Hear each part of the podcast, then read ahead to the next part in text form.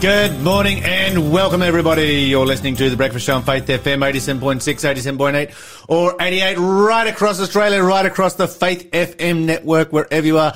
Positively different radio in the morning. You're with the Double L team, Larland. Lawson. Lawson, I'm feeling sad this morning. Why? I'm just sad Good. for you Why? because you just missed out.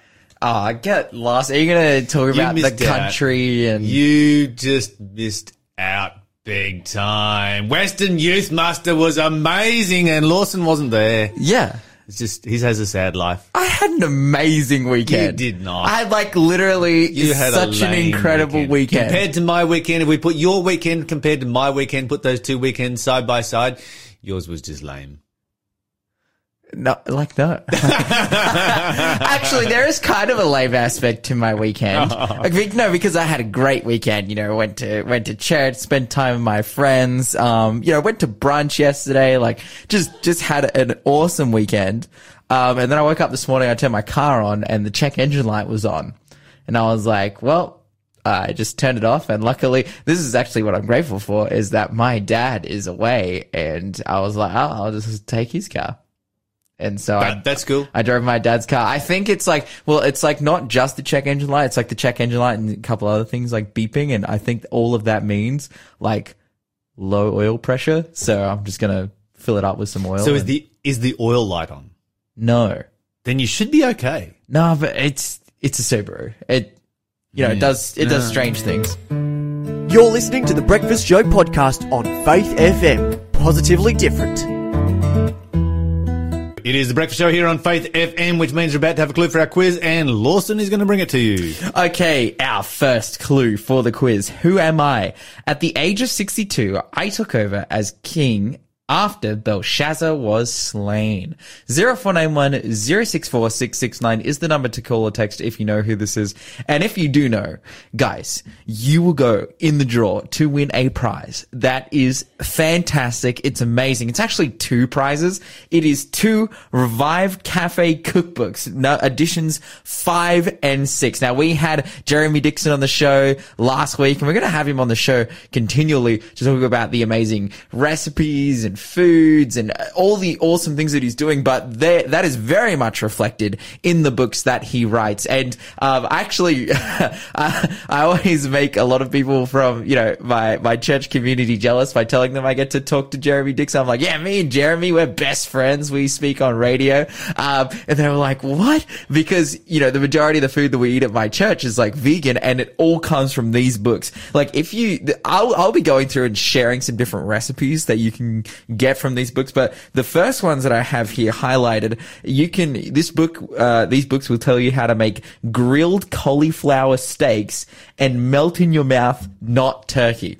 Now anything that melts in my mouth and that I assume tastes really nice and amazing um, and is vegan is worth eating. So 0491 064 669 is the number to call again. That first clue was at the age of 62, I took over as king after Belshazzar was slain. And make sure when you call or text in, you say, may I enter the quiz? And you will be entered the draw to win. It will be drawn at the end of the week. There you go. That's, a, that's a very exciting cookbook. Uh, uh, what should I say? A very exciting prize. Yes. Particularly for Lawson. Yeah. For people who like, well, I can't win it. Yeah, that's right. but like- you're excited to give it away. I'm like, I'm like texting everyone from my church, like, hey, hey, I'll t-, like telling them the answers. No, I'm not actually, that. but that's what that's No, what I'm, Lawson's I'm tempted to do is to to text them and say, hey, this is the answer. You should, you know, win these cookbooks for me. Uh, anyways, hey, let's have a look at some positively different news this morning. And this, I want to talk about a a, a local story, an Australian, an Australian good news story about people coming from far and wide coming here to ext- coming here to Australia, um, and having the experience of yeah, being able to, uh, like this is this is the perfect storm of a story, like to provide for themselves and Yes, others yes. to uh, kind of be invested in their own culture that they bring from another place. Yes. Uh, yeah, to just be living the Australian dream. And that is the story of a group of families from Myanmar who came over. They were a group of Myan, like Myanmar, like refugees, um, who came over here in 2013 and have now formed a collective that has gotten together, has like sorted out land and sorted out themselves as a non-for-profit and are now selling their produce. Uh, here in Australia. That's cool. Which is amazing. So they have like a really awesome story. It starts with a guy and his name is Ting Sai Manring. I hope I pronounced correctly.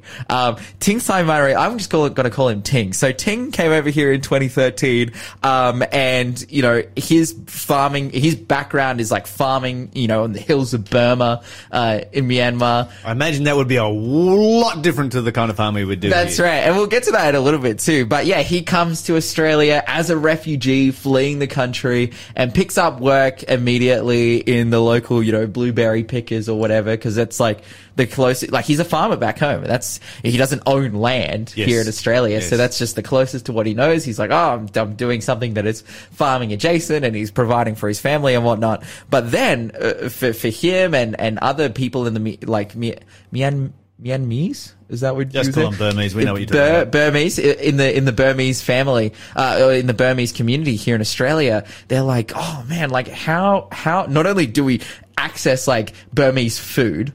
Uh, because like it's few and far between in Australia, uh, but secondarily, like yeah, how can we prop ourselves up and um, provide for our communities? You know, how you know, um, how do we get into the farming industry as re- like poor refugees who have come over here to Australia? Uh, because there's lots of things that you need to do to get into the farming industry, Yes. like owning land. and particularly to be competitive in Australia. Mm.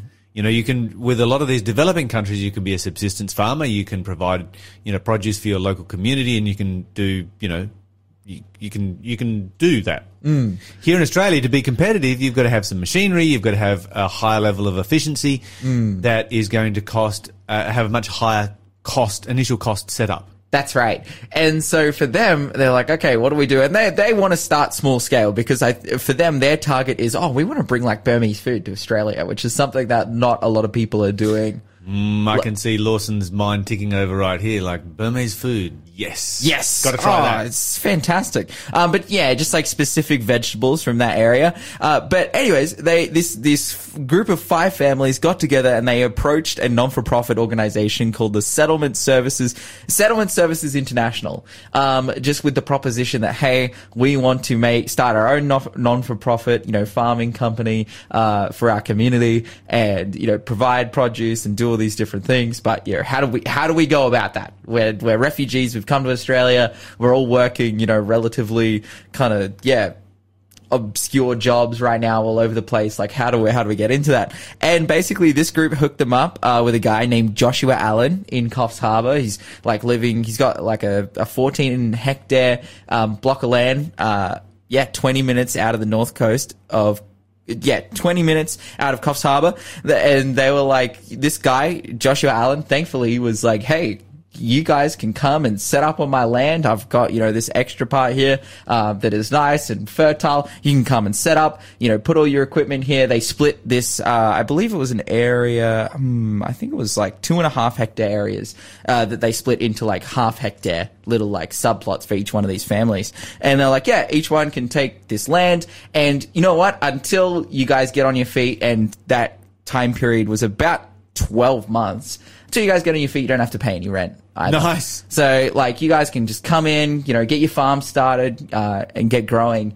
And that's exactly what they've done. And it's That's interesting. amazing. And you know, you sort of wonder, okay, what's the guy got? Fourteen acres or something, rather? He said uh, f- t- 12 hectares. twelve hectares, so so twenty five acres. Yeah. thereabouts. You wonder how many people there are out there who have twenty five acres that the land is there because you know they don't want to live in town. Yeah. You know, I can see myself doing that. I'd love to live on 25 acres. Yeah. But would I actually do anything with the 25 acres?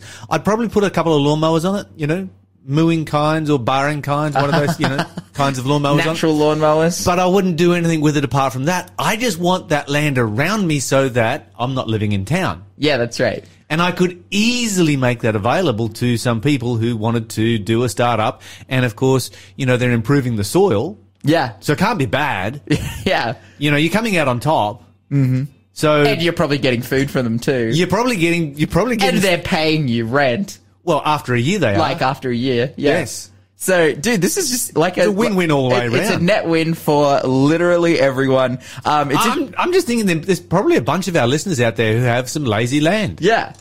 Why don't you, why don't you see if you can do something with it like this? Find your local Burmese uh, farmers Yeah. and, and get them on there, or you know any other cultures around, and, and get them on there to uh, to Do something with it. to do some work. It's interesting. They said in Australia, um, the soil is well. they Actually, said it's like nowhere near as good as it is in Burma, and so they've had to, you know, in their That's initial Australia. phases, uh, they've had to use, you know, fertilizers and different things which they'd never had to use in Burma. Um, but now it's just this really like community effort. And there's like different I was, I was just reading the article about it. There's like different testimonies from each one of the you know different families and you know the son and the the the, the dad and the mom and like you know sharing about their experience coming over to over to Australia and how this has enabled them to support the local Burmese community uh, the, the Australian Burmese community as well as you know set up something for their kids who will you know be Australians. So yeah really really amazing story Yeah, that's that's really that's very positive, positive, positive good news right there. And, mm. and and and I just think you know how many how many people are there that could do something like this? Totally. Yeah. You know, I, I know of vacant land all over the place that people own for, you know, it's a lifestyle property. Yeah. I get that. I appreciate that. I'd do that myself if I could. And it just, you know, why let it go to waste? Yeah, half a hectare. Do something. That's two acres. It's good for the land. It's good for the community. Yeah. It's good for people. It's just all good. Yeah. It's all good all the way around. It is one hundred percent. So yeah, that's I guess that's our appeal this morning. Be be a uh, be a landowner and uh, and let your land I would be so do this. This is so awesome. Uh, yeah, if you have any thoughts, zero four nine one zero six four six six nine is the number to call or text. You're listening to the Breakfast Show podcast on Faith FM. Positively different. We're about to get into more serious news. Before we do, next clue for our quiz. Actually, I had a text message come through. Oh, okay. Oh, like for me. there you go. um, and it was from it was from my friend uh, Johanna, and um, she was just bringing me to task on the way that I use words. She said that I said br- I said brang instead of brought. And she made fun of me for it. Just she's awesome. she's texted me on my Facebook, and. I was like, "Wow, you know, th- thanks, Johanna. You're the best. You're no, you know, she's awesome. She's actually it was I, I love people to give you a hard time. yeah, it's it's like yeah, yeah. if you if you like giving me a hard time, you have something in common with Lyle. um, but, oh, dude, Johanna's the best. She's she goes to our church and she listens to the show like almost every day, and she's like quoting things that we said back to me. On you know when I see her uh, on a Saturday morning, it's just it's awesome. Uh, but let's have another clue for the quiz. Who am I now, Johanna? If you're listening, you have to win this. You have to you have to get these clues right because we we need these books to come to our church so that we can make more of this vegan food. All right. Um, I issued a decree forbidding to pray to any god or man except for me for 30 days. So this person issued a decree that everyone had to pray to him. Uh, for, and worship him for 30 days. If you know who this is, 0491 064669 is the number to call or text. If you get it correct, if you know who this is, if you know what the answer is, you go in the draw to win the Revive Cafe cookbook number five and six. Now let's have a look at some more recipes here. Um, you can make mini pumpkin fritters and let's have a look. Spicy Moroccan tomato sauce. I just picked that was a yeah, that's like a main meal and then just like a sauce on the side. So if you want to know how to make those two things, 0491 064669 is the number to call. Go into the draw. Okay, fantastic stuff. Give us a call right now. All right. Heading to the United States, we said we'd look at some research, and of course, there's a lot more research comes out of the US than Australia when it comes to Christianity. But it's always interesting to see what Christianity looks like. This was a, a poll by the Cultural Research Center at Arizona Christian University. Uh, that they did to look at churches that are multi-ethnic. Now, hmm. Lawson, you and I would think this would be a very weird kind of poll to do, particularly if you were, say, for instance, living in Sydney, but ah. even living in Newcastle. I mean, how many churches Like- are not multi-ethnic? Like no, none of them. I don't know of any. like my church is like like I'm a minority. Yes, you're white Aussies. You're a minority. Yeah. Yeah, absolutely. Okay, so mixed race congregations comprise only 16% of churches in the United States. I find that Really? I find that kind of weird. To be honest, I do find that weird uh, because I've been in many sta- churches in the states, and I would I, I just did not expect that. Having said that, um, up in you know Northwoods, Wisconsin, where my wife comes from, where the congregations are fairly small, yeah, maybe, maybe I sort of look back on it and go, yeah, okay, I, I, I, I can see that. But having come from Sydney, you know, I was uh, pastoring a church in Sydney, and what do we have? Fifty-five people and twenty-two, I think it was, different languages Wow. spoken within that church. Wow. Well, actually, in- interestingly, like, uh, so we, I'm a part of the Newcastle University, uh, Adventist Church at Newcastle University. And I had a guy come along this week, a guy that I've been studying the Bible with, and he's come to our church and he attends uh, another church on campus. And that is like big. It's, it's like, it's just called Uni Church and it's a bit bigger than our church. And he was like, "Oh yeah, it's like majority white people." He was actually surprised. He's he's like an Asian dude from Sydney, and he was like, "Wow, so many international people come to your church." because I think Maybe I it's an Adventist thing. yeah yeah just- I can I can maybe because I'm thinking like, dude, Uni's like the most international place in Newcastle, like. Wouldn't every group, every church, well, I know that every single one that I have attended, any group, any church, any sports thing, it's just full of people from all over the place. Yes. But it seems as though in some church contexts it attracts Yeah, it white is- people. It is, and that's kind of like that. Well, in the United States, it's definitely like that. So, uh, um, let me see, 67% are predominantly white, 10% are predominantly black, 4% are predominantly Hispanic. And this is interesting because 60 years ago you had uh, Martin Luther King who uh, stated that Sunday 11 a.m. was the most segregated hour of the week. Wow. And this is a blot on Christianity. This is a shame on Christianity. This is a this is something where you know where we have you know particularly in the United States. I wouldn't actually say this in Australia to be honest, because I Yeah. just don't see it. I just don't see it. Uh, I, I've I've never you know, In, in Australia, it more existed outside of the church. Well in Australia it exists. If you've got segregation, it exists because of language, not race. But I, if I if we think back to like the you know the 1940s or whatever, or like you know the like Aboriginals not being allowed into like businesses and pubs and that kind of thing, that kind of segregation. Um, but within the church, it was like that's the place where a lot of those communities actually sought refuge, That's right, absolutely. Where they were provided support and care was Yes. by Christians. But in the United States, it's a different story, unfortunately. So 16% uh, multi-ethnic. That was 4% back in 98, 12% in 2012. So it's increasing. That's positive, but incredibly slowly. While we're looking at uh, statistics, uh, this is uh, research in relationship to the United States support for Israel. Oh, this is And I always find this to be the weirdest kind of thing. yeah. Uh, Americans are so fixated on their support for Israel. But anyway, uh, and, and it came about as a result of 12 Republican senators who sent a letter to the Secretary of State, Antony uh, Blinken, asking him to rescind $1 billion in grants the state government was giving to anti Israel NGOs, non government non government organizations. And so I don't know what those organisations are, so I can't pass judgment on whether this was a good idea or a bad idea or otherwise. Uh, they're probably doing a good thing, but I have no idea. Anyway, so they did some research. They surveyed 10,441 US adults. So that's a decent sized survey. They found that 78% of Republicans uh, are supportive of Israel, only 60% of Democrats. But it's a majority in both. It is. Oh, absolutely. Are, are all these people Christians? That's my question. Well, when you look at Christians, white evangelicals, it's 86%. yeah. So that's massive Yeah. number.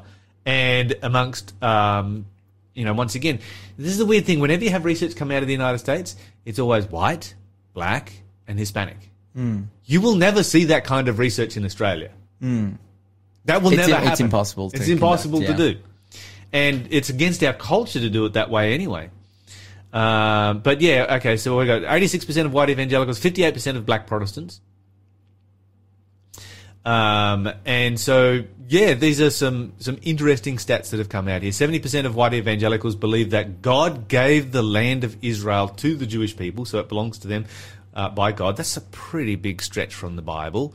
There'd be a lot of Bible passages you could look at, particularly in the New Testament and the pronouncements of Jesus, that would state things like, you know, God will take the kingdom from you and give it to a kingdom bringing forth the fruits thereof. Yeah, wow. You know, this land is no longer yours uh, because you know of your rejection of the gospel message. Uh, evangelicals scored lowest in their estimation of Palestinians. Now, this is once again, so only 37% felt warmly towards Palestinians. I, I find this one very fascinating because you've got your three Abrahamic religions. Why is it that we feel so much closer to Jewish people or the Jewish religion than to Christianity as Christians. Because what a lot of people forget is that, you know, Palestine was 11% Christian. Mm. It no longer is because a lot of the Christians have, you know, moved out of Palestine. They've fled. Um, they've gone to Israel or they've gone to other parts of the world. There's been a, an exodus of Christians from Palestine. But you mm. go, you go over into the West Bank and there's Christian churches everywhere. Mm. You've got Christian tour guides. You've got people speaking about the gospel. You don't get that while you're traveling around Israel. Mm-hmm. And then we say, well, you know, we've got more in common with Jewish people than we do with Islamic people because, you know, Jewish people, we share the Old Testament with them. Mm. But with Islamic people, we share the Old Testament and the New Testament. Mm. And with Islamic people, we share Jesus Christ. Now, we might view Jesus differently, mm-hmm.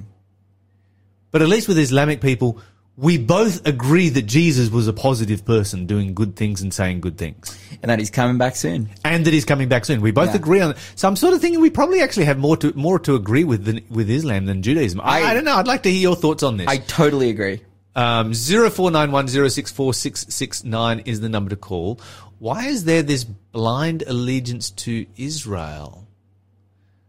You know, of course, we understand that it comes from uh, futuristic uh, eschatology. interpretations, Yeah, yeah. eschatology, Bible interpretation, and uh, it's controlling U.S. foreign policy. And to be honest, it's a little bit scary. You're listening to the Breakfast Show podcast on Faith FM. Positively different. It's the breakfast show. Time for the third clue for our quiz.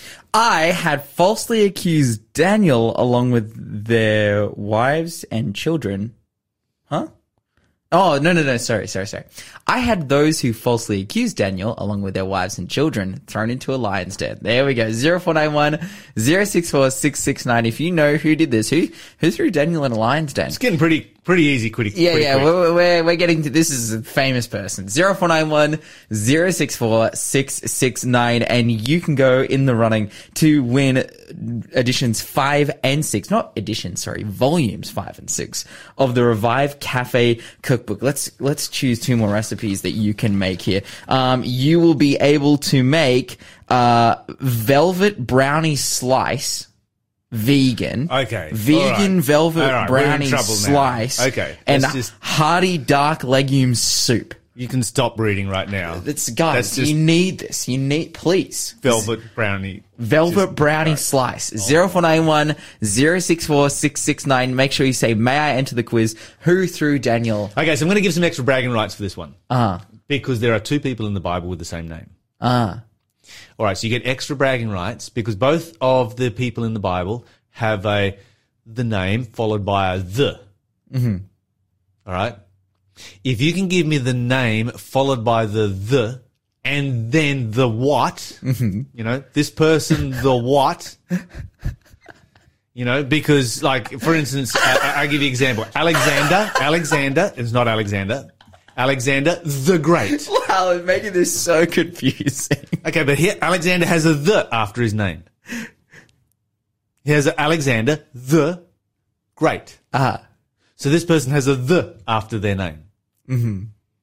And the other person who has the same name also has a the after their name. So Well, you can tell that was, what it is. that was Lyle the Silly, and you're listening to The Breakfast Show, 0491 064 669, and we have come This to Lawson our, the ignorant.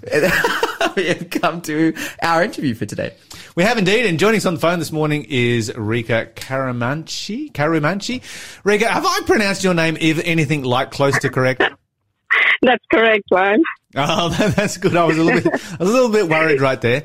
And um, and you're going to share with us your journey of faith, um, Rika. I'm just wondering, whereabouts, what part of the world do you originally come from? I come from India. Okay, Yeah, whereabouts, yeah, so- whereabouts in India? What part of India? Uh, it's a part of South, South India. I'm not sure if you have heard of Hyderabad. Yes, so yes. yeah, that's my hometown. So I Ah. come from Hyderabad. From Hyderabad. Okay, so you come from Hydra- Hyderabad. Growing up in India, you know, when we think of India, we think of, you know, a, well, a number of different religions there. We've got, you know, predominantly Hindu. We've got uh, some Islamic people that live there. We've got some Christian people that live there, um, and some other faiths as well. What was your family like? Was your family a spiritual family? I grew up in a strong Hindu family. So I come from a Hindu family. Yeah. Okay, and at some particular point, you've come in contact with Christianity. Was that in India, or was that because you you start to travel the world and you've go, lived in some different places? Uh, when do you first come in contact with Christianity?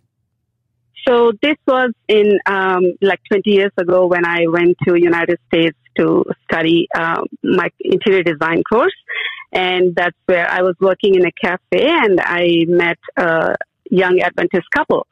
So that's where my life completely changed. Okay, so you meet Yeah. you meet a Christian couple there while you're studying in the United States. Yeah. For for someone coming from a Hindu background, help us help us understand. Um, what are what are the challenges that it takes? I mean, you you've got this faith that you've grown up with, that you've practiced your entire life, and you mentioned that you know your family are not sort of like you know secular Hindus or something like that. Yours family is a devout family Yes. is the idea of you know changing not just changing denominations within a religion but actually completely changing religion that sounds like a very radical idea how confronting was this for you at the time Yes. So, as you have mentioned before, like uh, growing up in India, I had friends from different religions like Islam and Christian. So, I really respected other religions as well. So, I have like exposure of those religions.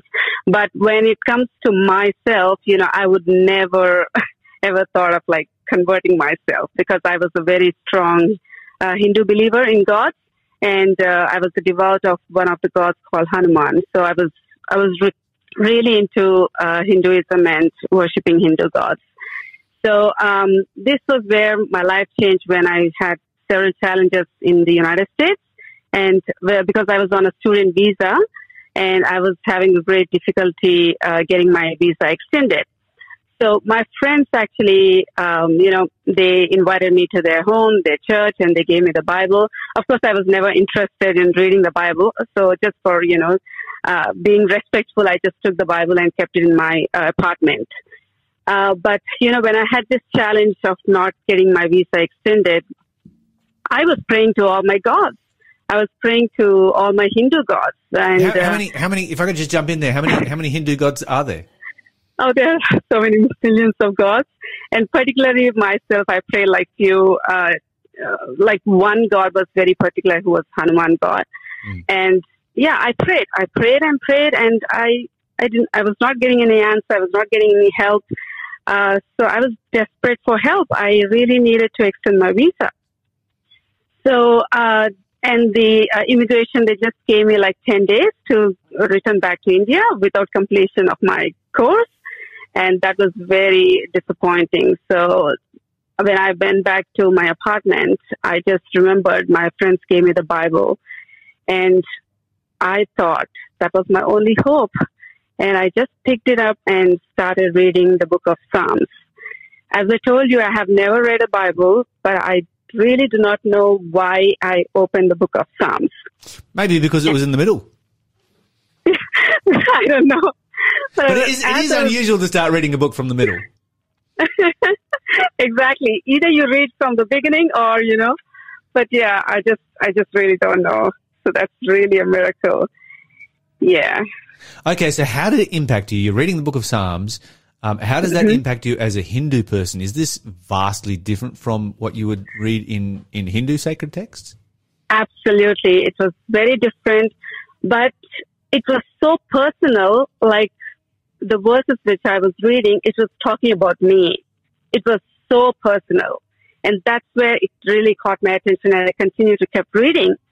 And it was like, God is going to help me, you know, this Mm. God is going to help me. So I found that hope while I was reading. So, and one of the words which I was reading was Psalms 81 verse 9. You shall not worship any strange God. And that just blew me away because, you know, in Hinduism, like you know, all the other religions, people actually respect other religions. They, they respect other gods, you know. But here, this God is saying, you shall not worship any strange God. And that was like, okay. yeah, that was really strong for me. Mm, mm. How long were you reading the Bible before you actually decided to consider Oh, becoming a I- Christian? I, that uh, whole night, I was just reading Book of Psalms. The whole night. a whole I was night. praying the whole night. It was like my first Wow. night of prayer without even my knowledge about prayer or about about Jesus or anything. And yeah, And what was the what was the outcome of that prayer? And and that night of prayer and, and, and reading the Bible? so I read this book of Psalms and I was like, uh, went back to my college without, of course, no hope. I read, I read uh, the Bible. I prayed to this God, but I still had no hope, and I went back to the school. This is just amazing. That uh, the day before the immigration, my college actually called the immigration department, and they said, "There's no way that we can extend her visa. She has to go back." The next morning, when I went back to my school, my uh, the the the staff came to me and said my visa was extended. Oh wow. Wow. That is absolutely amazing. Who is this God who heard my prayer that night? Yes. And who is this God who saw me cry that night? So that was just amazing experience for me. So where did your life go from there? Is this did you begin to attend church regularly? Did you go to Bible studies? Did you get baptized? Tell us about, you know, because you've made a start here with with Christianity. You've made a start with reading the Bible. Where does it go to from here? Of course not. I was not so emotional after that. I was really happy that, you know, this God heard my prayers. But I still had a lot of questions. I really wanted to know if this God is the real God and the Bible is really true. And hmm. I had a lot of questions in my mind. And as I was journeying through, God was really revealing like the answers one after the other. So that was really incredible for me. And it actually took three years for me to really all get all the answers which I was looking for. And yeah. Well, and that's not a, that's not necessarily a bad thing, you know, particularly when you know from where you're coming from and so forth. I think it's really important that people, you know, really thoroughly investigate um, the, the, the, the deep questions because then when you make that full commitment, it's a much stronger commitment. Exactly. How long, how long did you live in the United States for, and was there a per- period when you went back to India, and, and how did that go for you when you went, when, when you went back? Yeah. So uh, I lived there about four years. So all these four years, you know, I, I was really investigating more and, and I came to a point where I really wanted to give my life to Jesus. And just before going back to India, this was, I did not even tell my parents or my family, none of them. I really wanted to commit my life to God. And that was the last Sabbath before I flew to India. And um, I just wanted to get baptized. And I told my friends, friends, just get me baptized is, as soon as possible before I fly off. And and guess what? That Sabbath was like heavy snowstorm there, and none of the churches were opened. So basically, the churches were closed, and I was like, I wanted to get baptized immediately. So my friends actually drove me around, and uh, we found one church. They just opened for my baptism, and we went there and, and they baptized me there. So that Wow, was incredible. Wow, fantastic. what, what part of America was this? I mean, with that amount of snow, it must have been somewhere up north. Yeah, I lived in Ohio, Okay. of Ohio. Yes. Yeah. Yeah. yeah. Plenty of snow up there on, on some on some occasions. And, and praise God for that church that opened up and and and and, uh, and let you get baptized that day. I think that uh, any church should be prepared to do that. Um, quickly, so then you head back to India. How does that go for you? How does your family react when you go back to India? Well, uh, I kept it as a secret because I was very afraid to expose my new belief because I don't want them to think that, you know, I'm, uh, I have adapted the Western religion because this is what uh, in India people think that Christianity is like a Western religion. and uh, I was influenced by wrong friends or something like that. So I didn't want to expose that. And I kept it as secret for about like almost 10 years. Oh, But it came to a point, yes, where God, you know, could not keep let me keep it secret. yes. And I know was that. Hard, I mean, was that hard on your Christian experience with your relationship with Jesus? It was very hard because I was playing like two two different lives, you know. At home, I was like a, at at home or at friends in the family, I was like a Hindu, and I still went to church on Saturdays. I still I still went to uh, you know gather with my Christian friends, and I continued that. But it was like two different lives, and it was extremely difficult. Mm, I imagine it would be. Okay, so um, you mentioned that you know ten years later you you uh, I, I guess come out to your family and it's like okay I've become a Christian. no, it was not like that. Okay. So I was I was really praying, God, I can't do this anymore. I need I need I need to really live like a proper Christian life. I really wanted that. So this happened when uh, my husband actually he met with a, a tragic road accident uh, when we went to visit India for a holiday. Okay, And- so wait, wait, wait, whereabouts? It, where, so you've you've you've left India by this point? Are you you're living somewhere else? No, Okay. we we were living in Singapore. Uh, Ah, After we got married, we were living in Singapore for about ten years. Okay. And yeah, we went to India for a holiday, and that's where my husband met with a road accident. So sorry. Yeah, so it was very hard because um, the, the doctor said uh, he had only 10% chances of survival, and he met with a really uh, bad uh, head injury. And there were like a lot of history, like uh, broken ribs and uh, his like multiple clots uh, bleeding in his brain. And uh, yeah, a lot, lot of things like he might get paralyzed, he might not walk, talk, and there were a big list of things the doctors were telling me that he could not do. And I, at that time, and the doctor took me and said, we are trying our best, but there's only uh, one hope that only God can help him. Only God can, uh, yeah, bring him through this uh, tragedy. And so at that point, I was like, um, I, I was not a secret Christian anymore, you know. Mm. I just took out my Bible in the hospital, right in front of his hospital bed. I was, I knelt and prayed in front of everyone. I could not keep it secret anymore. No. Yeah. And I was just crying for God to help my husband to heal him. And yeah, at the time, and everybody came to know that I was actually a Christian. Uh, yeah. Okay, so that is very different from what I was expecting you to say about how you uh, came out to your family. What what what was the result? What happened with your with your, with your husband? So after that, uh, after like one week, he was in ICU, and uh, two weeks, like he was recovering, and there were no broken bones. Actually, there was no surgery done. There were no broken bones, and he was walking, he was talking, he was recognizing, he could remember everything, and he could re- recognize all of us, and that was really a great miracle. Even doctors and the, my family, everyone were like surprised and shocked that to see him recover that way. So it was incredible, like a life changing miracle for all of us in our family. Yeah, praise God. That's what a what an amazing story. And when you when you look back on this story and your family, of course, they now know that you're a Christian because you can't hide that any longer. No longer. Um, has, did that story, did that experience have an effect on any of the other members of your family? Did they start to look at Christianity, consider Christianity?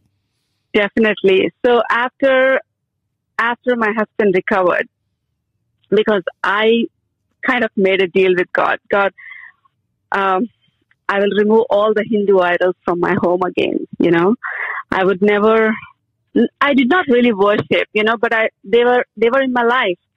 So I, I prayed to God, God, I would never have my, uh, those idols, Hindu idols again in my, in my house. So after that, this was like a big impact on my mother because my mother was living with us. So it was very hard for when I told her to remove all the idols, it was very hard for her and for my husband. It was, yeah, it was very difficult. And we, we removed the idols from our house. And since then, we never worshiped those gods again because I told them, you know, this is, this is what I prayed to God. This God, He is the one and only true living God. There is no other strange God. There is no other God other than Him. Hmm. I know it's hard for them to take it, but you know, but as the time went through, they, my mother especially was watching me pray, watching me read the Bible, watching me go to church. And it's the power of Holy Spirit, how it impacted her life. And now she's a believer. Oh, praise God. Wow. Now she's a believer. she got God. baptized. Recently she got baptized. That's It's amazing. incredible. That's that's that that is absolutely incredible. In this process of getting rid of the idols out of your home, you know, I've I've you know obviously worked with many people who've gone through a similar experience, and the devil doesn't give up easily. Did the devil try and give you a hard time for getting rid of these idols? Was there any experiences where Satan just came along and really created havoc? there were a lot of challenges, of course, and uh, uh, especially, um, you know, my sister. I had one younger sister who actually died uh, when she was in India, and um, uh, because in Hinduism, of course, you know that uh, we believe like in reincarnation and spiritualism, Mm. and um, m- most of my family they all believe that uh, she her spirit is still alive and you know when i learned in the bible that um, dead know nothing you know Yes. that was powerful that was really shocking for me when i learned that because i was always in an impression that you know my sister is still alive her spirit is still alive and uh, yeah, so we I always believed that. And when I read this in the Bible, it was it was really shocking because I knew that uh, there are some Christians who always uh, believe that uh, Christians, I mean, uh, the dead people go to heaven or hell, and the Bible doesn't teach that. And that was that was really uh, like eye opening for me. So when I learned that, I knew that my sister is not alive. She's she's sleeping and um, you know the devil actually tries to impersonate the dead people you know and and uh, in india like my family believes that her spirit is still alive and people uh, thought that uh, her spirit was still alive in that house where we lived and uh, you know one night when i was sleeping i had this it's i had this vision where actually I saw the devil in my house in India. I had a very clear vision of the devil in my house in India. And when I saw that in my sleep, of course, I was just shouting and screaming, uh, saying that in the name of Jesus, get out of my house. hmm I clearly knew I was speaking those words, but I felt like somebody tightening my mouth. Yes. Yes. And uh, when I woke up next morning, because I was very scared that you know, because my my husband was sleeping next to me, I was very scared that I would he must have thought that I was like a Christian fanatic or something, calling the name of Jesus in the middle of the night. And uh, when I asked him, like, did you hear me scream? He said, yeah, of course I heard you scream, but I really did not know what you were screaming about. I was like, praise God, he did not hear what I was saying. So anyways, after that, um, after that, uh, you know, uh, that incident, people realized that there was no spirit in that house anymore. Mm, praise God.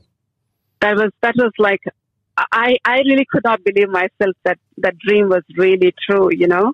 In the name of Jesus, I saw like in the vision when I was saying that, I saw the devil was so agitated, you know. Mm, mm. And in the name of Jesus, I saw the devil tremble So that was like really That is, incredible. that, is, that is powerful. That is absolutely powerful.